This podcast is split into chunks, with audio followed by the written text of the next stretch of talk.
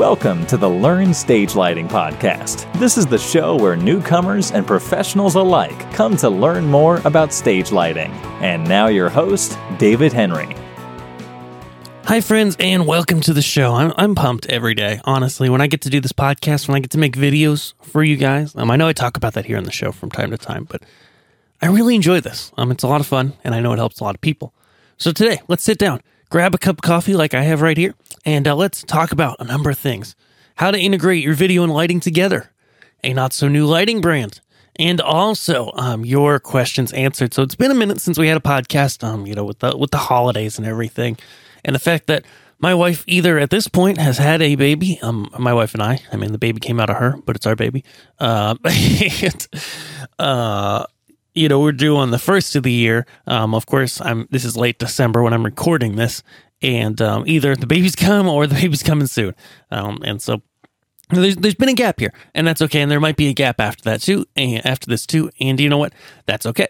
Um, now the good news is that um, there's a lot of questions in my inbox. So many questions to answer. I'm going to get through as many of them as I can. But first, I want to talk about a few uh, quick topics about some not so new trends in this world of lighting. What do you mean? Well, uh, the first is just coming back from the LDI trade show that was in late November. Of course, it's about a month after that, so I'm really reflecting on my time there.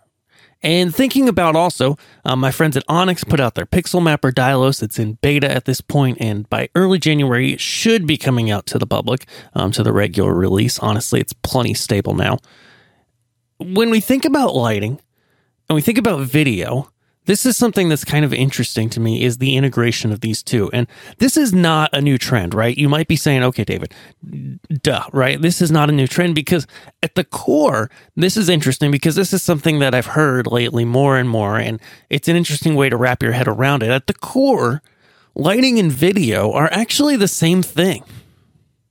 Let that sink in for a minute for years and years, uh, especially as I've been in this business and, and, you know doing lighting, lighting and video have been different animals by different crews that uh, are completely different things. They're uh, you know often fighting with each other over who's making things look good or look bad.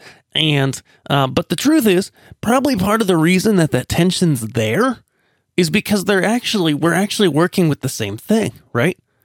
Because in this day and age, with LEDs and video walls and, and pixels and lights that have pixels on them, lighting and video have never been so intertwined because they're actually the same thing, right? They're intensity and color upon pixels, okay, or intensity and color upon lights. But either way, it's the same stuff when you look at it, right?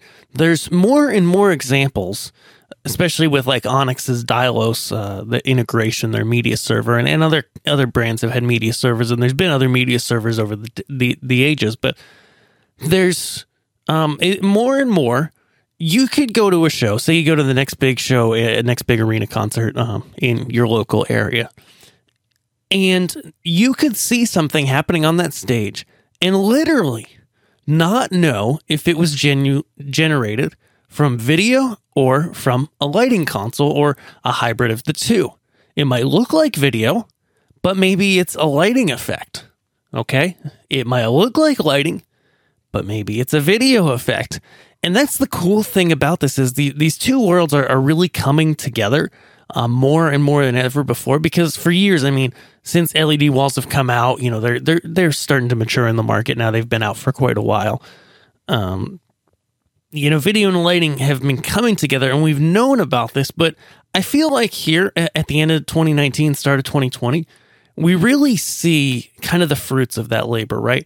Because what we're seeing now and what I'm seeing, which is really cool and interesting, is that the line is very blurry between what's lighting and what's video. And there doesn't have to be a line there, it's all visual, right? It's all working with the same senses. We're still all not the sound guy. Okay, you guys might be, and honestly, and I run audio too from time to time. You guys probably know. Um, so I'm not bashing the sound guy. In fact, I quite enjoy audio uh, as on the side. But um, I just wanted to kind of you know talk about that for a minute because I think it's cool. I think it's awesome that more than ever before, video and lighting are coming together, and we have the tools at really low cost. I mean, Onyx with their Dyalog Pixel Mapper built in is free for a certain extent to use it. Free, free, free, free, and inexpensive to unlock a lot more. Okay. And that is so cool. That is awesome. And so, more than ever, we can integrate these two things for really, really reasonable cost. And I think that is so cool. So, that's, that's the not so new trend of the day. And then the other not so new thing is this company, Gamma LED Vision. I met these guys at LDI at the Lighting Trade Show. And um, I put out a video on YouTube recently that I want you guys to check out because honestly, this is like why I do this site is to bring stuff like this to you. Because here we've got somebody, I first walked up to them, as I'll explain in the video, that and said, thought, okay, this is just an importer of um, Asian lights of some kind. You know, they're just bringing stuff in and reselling it. Some kind of low quality, you know, bad quality control um, importer. We've got plenty of those. We don't need another. But then they started pulling their lights out and I started really actually looking at their lights and, and the build quality, you know, just even before the lights were even on just looking at the build quality, just looking at the buttons, the menus, the plugs on the lights, the way that the plastics were done, and, the metal and the metal on on par units and stuff, I, I started looking at them and I said, "Oh, you know what? This is not the same old, same old. This is actually something different." And then I started talking to these people, and I realized for not a lot more money than like the really cheap stuff, you can get like a really nice light from Gamma. And so, where have these people been hiding? You know, that's what I want to know. It's like because they're beating out the big names, and also what they're doing, which I really love and I think makes them unique, is they've really committed to a long product cycle. That's like really key to them. Is and what what that means, you know, to get out of the manufacturer jibber jabber, is that when they make something, when they bring out a par or a moving light or something like that, their goal is to sell them and to keep them keep that a model for as long as possible. Okay. And I love that because so often, you know, the big manufacturers, they do a lot of R&D and, and they bring us the newest, latest, greatest stuff in the market. And, and they're awesome for that. You know, Elation and ADJ and Chauvet and all the other big names out there, um, especially the, the real big names like, you know, Vari-Lite and used to be, well, Martin used to be a big name. Um, they're not as big anymore, but these are the companies that often bring the biggest innovation.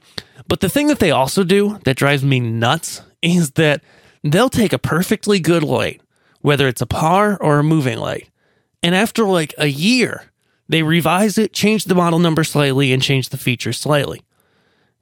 And there was no need to do that.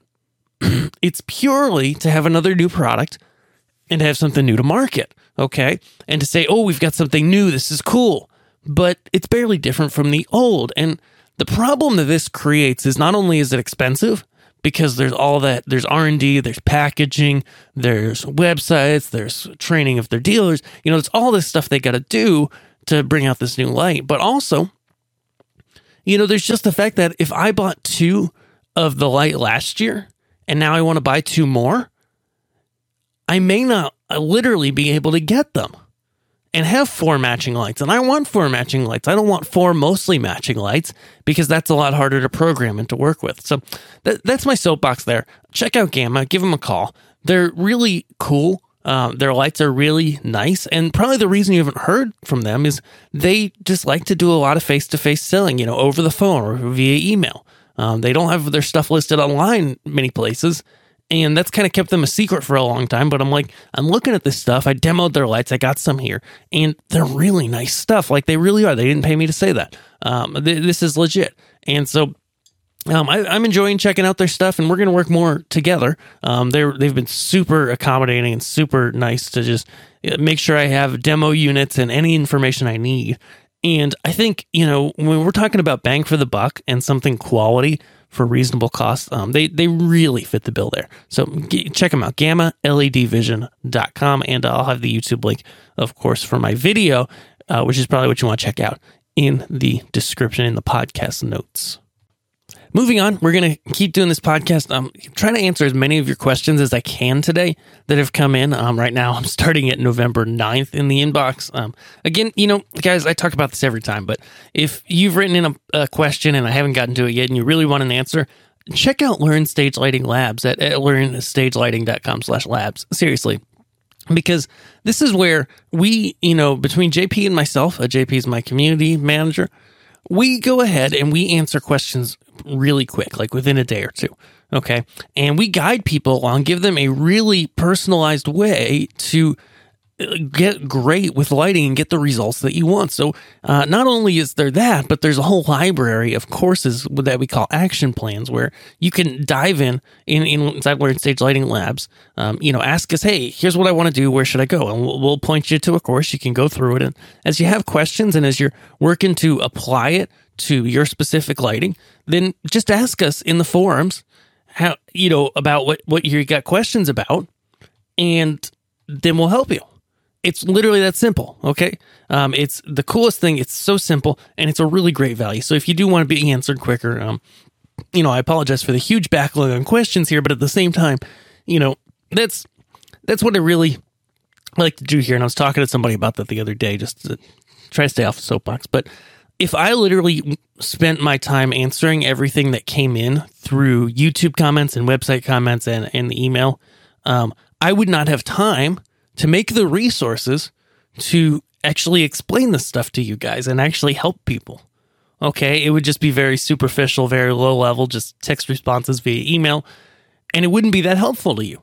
Uh, and I wouldn't be able to do new videos on YouTube. I just wouldn't have time for that because there's so much coming in. So by answering them here on the podcast and having a bit of a delay to them, um, you know that allows me to go with the people that that do join us in the labs which is again really reasonable cost wise it allows us to go deep and to get your questions answered quickly and to work with you really fast uh, and i think it's better than honestly than even working one-on-one with someone like me because now you're not dependent on just my schedule we've got jp there as well helping out and we can really dive deep into your details. And, you know, if you come back after a couple months and ask a question, we'll look back at what you've talked about before and we're looking within that context. It's it's way better than asking on a Facebook group or anything like that. But we'll answer your questions here today. So Alyssa writes in and she says, I'm looking to better understand how to feed electricity to both traditional conventional lights and to moving lights. I know trads use a grad, okay, while moving lights use a distributor. Um, I like to better know the signal route from electrical outputs to fixtures to a console. Have you helped? Have you written anything on this next, Alyssa? So I'm not sure I have, Alyssa, um, probably because for the most part, you know, a lot of the people that come to the site are um, not doing larger rigs of conventionals and moving lights. Some are. But here's the basics, okay? If you've got a conventional light, it uses a dimmer rack or a dimmer pack. It just it uses a dimmer, right? And so that dimmer is going to plug into wall power or be hardwired in permanently if it's a dimmer rack often. And it's also going to get a DMX feed from the console. Then out of that dimmer rack comes um, power through a power cable to the lights. And then the dimmer turns on and off those lights as the console controls it. Very simple. Okay.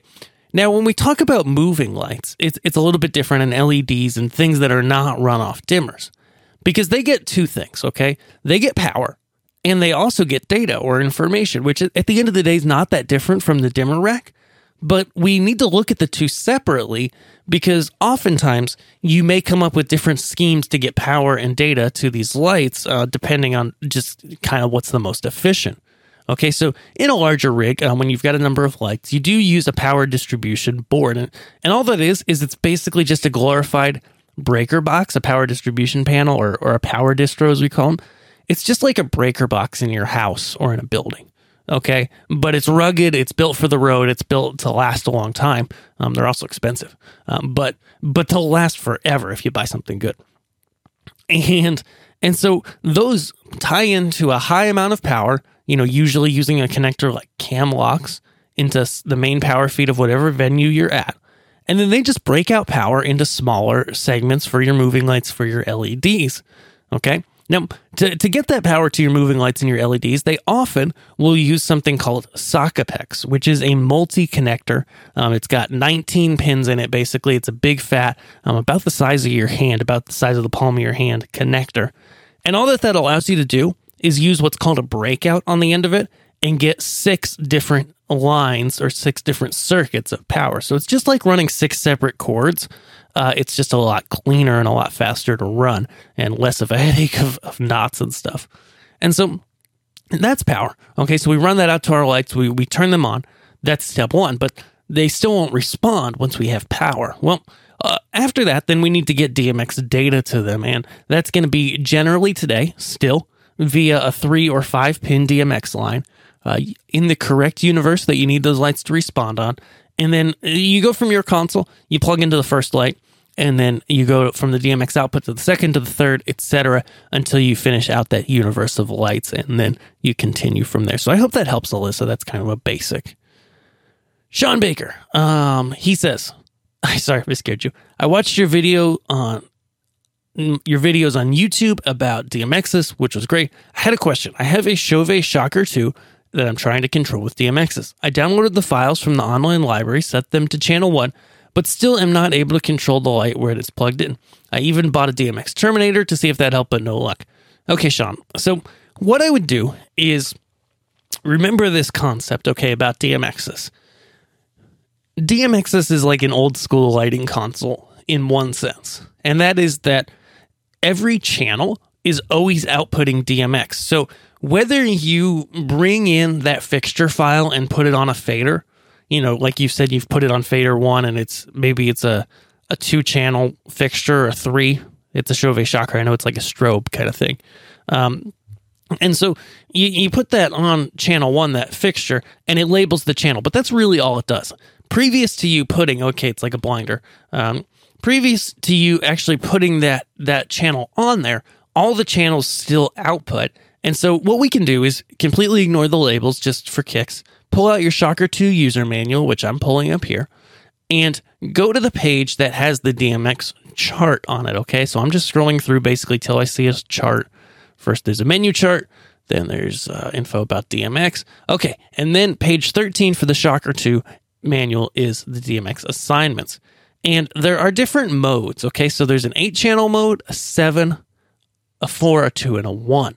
So depending on how much control you want, you first need to assign the mode. Okay. Chances are out of the box, it might be set to that eight channel mode, which is the highest. But if you're going ahead and you've patched, say, a two channel or a one channel mode, then the light might not work at all. So what you want to do is go to the light, go to the manual, uh, get it in the mode that you want. You can see it kind of describes the different channel modes, you know, if it's four channel or two or one or eight, and tells you what they can do. Personally, I'd probably use the four channel in DMXIS because it gives you a dimmer, it gives you control of the two segments of the light, and it also gives you a strobe channel, uh, which I think is, is definitely beneficial depending on what kind of music you're doing.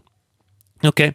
And so, Sean, once you do that, um, you'll, you'll set that mode using the menu on the shocker and then set the address, okay? Which I think you've already set to one and it's not going to change when you, when you change the mode. But go back and set the address because occasionally some lights, in order to work in DMX mode, want you to be on that address screen on the light, okay? That's probably not this light. Um, I think it's built, it's a high enough quality light that, that it will respond anywhere, but regardless. And once you've done that, hold up that manual to DMXIS and just look at the channels. Don't worry about what the DMX's channels say. Okay, it doesn't matter. Um, that's just for your use and for labeling to make it simpler. So you can bring up channel one. That's the dimmer. Okay, so as you bring that up to full, nothing should happen. But then channel two and channel three, as you bring those up, you should get, as long as channel one's up, you should get some light coming out of that light. Okay. And then after that, if the online library doesn't match up, you know, go ahead and build one using the online library. I've got a video on YouTube about how to build fixtures for DMXIS. Um, but chances are, you know, I mean, you could even run them just without labeling the channels. It, it'll still work. So hopefully that helps you, Sean. And I apologize, guys. My nose is definitely stuffing up and I feel snot just like going down my throat. I know that might be gross, but I might have to, it, you know, we'll, we'll see how long I can go here um, answering your questions because I like to do that. But um, if I start coughing up a storm, then we might just stop. James writes it Hello, thanks for your programs. I have learned so much. All right. I've been tasked with designing lighting. and I'm just going to check, James. This is what I always do is just when somebody says thanks for your programs, I make sure you're not a, a customer inside of Learn Stage Lighting Labs. Because if you are a member, then you should ask us there because instead of having to wait a month for the response or so, um, we answer quite quickly. But you're not. So at least not through this email. So I have been tasked with designing lights at our small church. I have a question. On our front truss lights for wash, my understanding is that I need to aim at angles in each zone. In the diagrams I see, lights appear almost better. I'm thinking angles are better. Yeah, James. Um, what we're going to do is we're going to link to um, a video on YouTube called How to Create an Awesome Even Wash of uh, stage light. I believe that's what it's called. And I have a newer version and an older version. Um, do look for the newer version. I'm so literally just typing in awesome even wash, which uh, Kari will do for the show notes. And then the first one that comes up, there's an older one and a newer one. They're literally called the same thing, but the newer one is a question mark at the end. And there I talk through how I create an even wash. But yes, you're right. Angles are better. Most of the time, the diagrams you've seen, especially if it was done by like a system installer, they're just moving through real quick to build that diagram and they just point everything straight forward in the diagram. But in reality, yeah, you want to have two lights coming at the person from about 45 degrees up and about 45 degrees off center. So the two lights are actually about 90 degrees to each other off of that that center point being in the middle. Um, so 45 degrees to the left, 45 to the right, and then about 45 up for both those lights. And that's going to create, if you can hit that angle or close to it, uh, that's going to create a really good wash for you. Absolutely. Jake writes in, and Jake says, I have the Light Shark LS Core, and I'm trying to connect an Akai APC 40 Mark II. I have some functions like the faders and the executor buttons working, but nothing else. How can I assign the rest to specific buttons? Great question, Jake, and it's really not too difficult. Okay, so out of the box, the the templates that come with the Light Lightshark, and by the way, the LS Core, good job, because I think it is like one of the best bargains for an intermediate level console, because they literally they let you do this. I it's I love how open they leave it that you can literally buy the LS Core for like six hundred bucks and bring in a MIDI controller, and then you have pretty much all the functionality of their LS1 console for like half the price. So it's a no brainer. Like it's it's so awesome. I mean, yeah, the LS one's a really nice built console, and it it, it is nice. Um, it has the, the little tablet holder in it. It's a nice, it's a really nice console. Uh, you know, the hardware they did they did a great job on it, and I think it's worth the money for sure. I think it's a bargain. But if you're looking to save money, man, the LS Core with a MIDI controller is just unbeatable. I think uh, for an intermediate level console. So, how do you assign the rest of the stuff? Well, what you want to do, Jake, is they've kind of left that open to your interpretation. So it is an XML file. And um, you see that if you download the fixture file or you pull it out of your console by hitting export, pressing the file, getting it out of the console, um, you'll see that you can literally rename the file. I think it's called a .lsmidi file. Just name it .xml. And then I use a program called Notepad++. You can use regular Microsoft Notepad or TextEdit on a Mac, but this Notepad++ uh, color codes things and makes it a little easier to work. So it's just an XML file. And what that means is that you'll kind of see a structure to it, especially if you've ever worked with HTML before, um, which is what web pages are made out of. And it basically just goes through and defines the buttons based on the MIDI note that they send, and then defines the faders. And so what you can do is literally go in there, um, find out what the MIDI commands are that the APC is sending. You'll find that in its manual. And then you can go to the Lightshark manual and see all of the commands for MIDI there. There's like everything that the console can do can be controlled by MIDI. Literally, it's awesome, at least most things. And you can go ahead then and assign those various things that are in the MIDI uh, configuration there to the APC 40, and then you are rocking. And so, yeah, Jake, um, if, if you do want help with that or you want me to do it uh, or help you, you, inside of Learn Stage Lighting Labs, I do help people customize these things to their needs. So do check that out at learnstagelighting.com slash labs. Awesome. Gawi, I think I said, oh, Gabriel. Okay, that's a, that's a better way. Gabriel writes in and says, Hi there, David. Want to thank you for your regular posting videos. Um, so he's the lighting guy. Okay. At his church in South Africa, they have Onyx with an M Touch. Great. I have a quick question for you. Um, I ran into an issue where I want to modify certain cues in a cue list, but for some reason they do not to re- want to record. I tried it with other cue lists and they seem to update fine, but others refuse to update the information. Why can this be? Blessings, Gabriel. So, Gabriel, um, there's kind of, I was explaining this to somebody the other day, so it's really fresh in my mind. In Onyx or MPC, the update function uh, works well and it's designed for you to go ahead, take something, take some attributes of a light that are used in in, in a cue that's on your stage.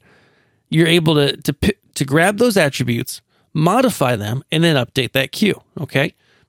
The problem with the update function in Onyx, and it's kind of, um, you know, it's kind of, it's kind of that balance that the console designers have to have between simplicity and complication. Because the way that it works is that if the attributes of the lights you've selected aren't in any active cue, when you press update, nothing's going to come up for you to update. Okay. And this is on purpose because if they literally, when you press update, showed you every active cue inside the console, you could have hundreds and it would be a pain in the butt to sort through all those to find the one you actually want to update. Okay. And so that's why it works the way it does. Now, um, you're you're probably in this place from what I guess that you've pressed update, you're trying to add something to a cue that wasn't there before, and therefore the cue you you want isn't there. Well, there's a couple things you could do. The first is if you literally go in and select a light um, that is in that cue and select an attribute and just just touch it, just load that attribute or just touch it like a percentage. Now that cue will show up to update because you've selected something that's in that cue.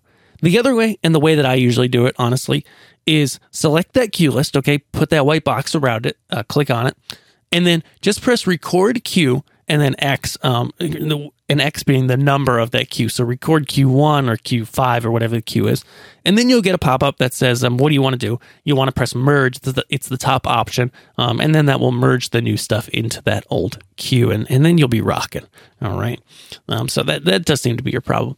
Um, Nathan writes in and says, I'm having an issue getting my Chauvet moving heads to pan and tilt with D Pro faders. I've set them to override and they respond, but what I need is one slider to pan, um, one slider to tilt. At the moment, when the slider gets pushed, it pans and tilts. All right.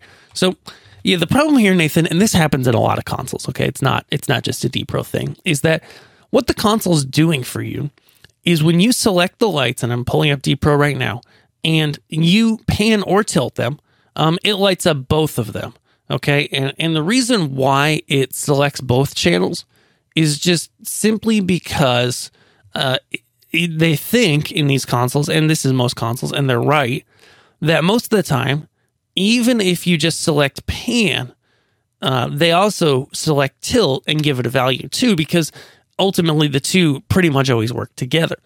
But in this example, you actually don't want them to work together, right? So if I go in the program and I select some moving lights and I move the tilt, it now says in the programmer pan 0%, tilt 63% in this example, um, and then the fine are, are at zero for the pan tilt. So the question becomes okay, what we need to do here is disable um, the the second attribute. So if you're trying to make a slider to pan, you need to disable tilt on that slider. You need to not record that in there um, in order for it to work. And, you know, right now, off the top of my head, I'm looking at it and I don't think you can do that in D Pro. Um, you know, D Pro, I love, I love D Pro. It used to be really uh, a solid program. Um, it's, they haven't kept it up to date, unfortunately, as much as I'd like to see. Um, and so I'm not sure that that's something we can do inside D Pro. Um, so I apologize can't help you there um, because as I'm looking at it, there's there's no way that I see to be able to disable the tilt when you're working with pan or vice versa. Um, and so, unfortunately, I'm not sure that's something that you're going to be able to get it done inside of D Pro. David writes in, nice name. I run a small comedy theater in Oakland. Our space is shared, so I was considering getting some portable lights for our show. We basically need blackouts and slow fades. Yeah, I get it. It's comedy. Two sets of these lights were recommended the Chauvet DJ 6 spot um, RGB system. The stage is about 20 feet long by 12 feet deep. So it's 20 feet wide, I think you're saying, um, by 12 feet deep, give or take. Will these lights work? Um, I saw another portable light system. The lights were no longer working. It was two lights with simple board. Okay. Okay, so you actually linked to the four bar system, uh, the four bar LT quad, because again, as we talked about at the top of the show, um, some of these lights just some of these companies they literally update their lights every year and it drives me nuts because you can't get the same thing two years in a row um, and so gosh you know for what you need yeah two sets of four bars will work. The sixth spot is a different fixture. It's a very narrow very beamy like really tight circles kind of thing and that's not what you need. Um, but you know two of those four bars i mean they could work. Um, you would need some kind of a console with it. Even their basic, you know, Obey 40 consoles from Chauvet, even though I don't recommend them much, you could totally just grab the faders on those and bring your lights up and down um, with the fader. You know, it would work. Um, it's not the best console ever, but, you know, it's cheap. Um, but, you know, that's going to be the easiest. Um, probably something like a four bar. Like you said, because you can put up four lights in like a minute because they're all on this bar and they're all wired together and you just plug in DMX and, and go. Okay. And you plug it into your console, you plug it into the light, go from the DMX out to the second light, and, and you're ready to go. Um, it's not going to be the most elegant situation solution, but you know, it will work. Um, it will definitely work. It'll definitely get the job done. And honestly, on a really inexpensive budget, it's probably the best thing out there for what you're doing. Yeah, I think you were aimed aimed in the right direction by going with those four bars. Um, you know, there's there's a billion ways to slice a cake, and you could do a better job with a lot more complications setting up. Um, but I think kind of bang for the buck and and the amount of impact you get for your time in setting a couple of these up, you'll you'll definitely see it um, being a lot better than nothing. All right, one more question before my voice goes here. Brandon writes in, I've started watching your page on YouTube. Um, I'm a magician. Awesome. Actually, I talk to a lot of magicians and illusionists, Brandon. Um, you know, it seems like every month I talk to one, and it's just as a quick aside here. Um, I worked, I toured with two different illusionists um, during my career and uh, have a lot of experience in that world. So I understand what you're working with, just kind of as a basic there, um, a basic option there. But um, so the the basic idea here is that you want to wash your stage you really want to um, go ahead and you know make some basic effects but above all else you know you just want it to set up quick and be able to really pull some cool moods, you know, where maybe most of the stage is one color and then you spotlight just the center, um, etc. Like I, I, get this world because I've, I've, done a lot of illusions and I've toured with these guys, and so I know what you need. Um, you're basically looking to to light a certain area on stage in white, maybe put the rest in color, you know, occasionally do some cool effects and stuff, and just have a nice theatrical performance with smooth fade ins and fade outs. And so, what I'd recommend to you, Brandon, is go to the website, uh, go to learnstagelighting.com and grab my free guide for band lighting. Okay. And in there, I recommend Enttec DMXIS lighting console and the Chauvet 4 bars, or now I think I recommend the ADJ version because the pricing's a little better and it's like the same thing. Um, the Star Bar, I think they're called. Um, excuse me. but, you know, these work really well for the kind of things you're doing because they're quick to set up, just like the last guy answered. They're really quick to set up, really easy, and um, you're able to throw up those two four bars real quick. Program DMXIS. DMXIS is awesome for the solo performer because you can trigger it a number of ways. You can have somebody trigger it off stage. You can trigger it from backing tracks or from music, uh, from DAWs using MIDI. You can also, they have a little companion program called Show Buddy which allows you to bring in your music and line up the lighting cues if you want to do that. Or you can just hook up a foot pedal. You could literally put that like center stage in the middle and then down down in the front. And then every time you hit that foot pedal, it goes to the next scene. Okay. Nice and simple and really theatrical. You can do fade times. You can do everything in DMXIS that you'd want. And it's I, I, would definitely get that over like a Chauvet Obey 40 or something, some little simple console with faders. You know, go with a PC or Mac, get DMXIS. Man, you you won't regret it. It's very theatrical.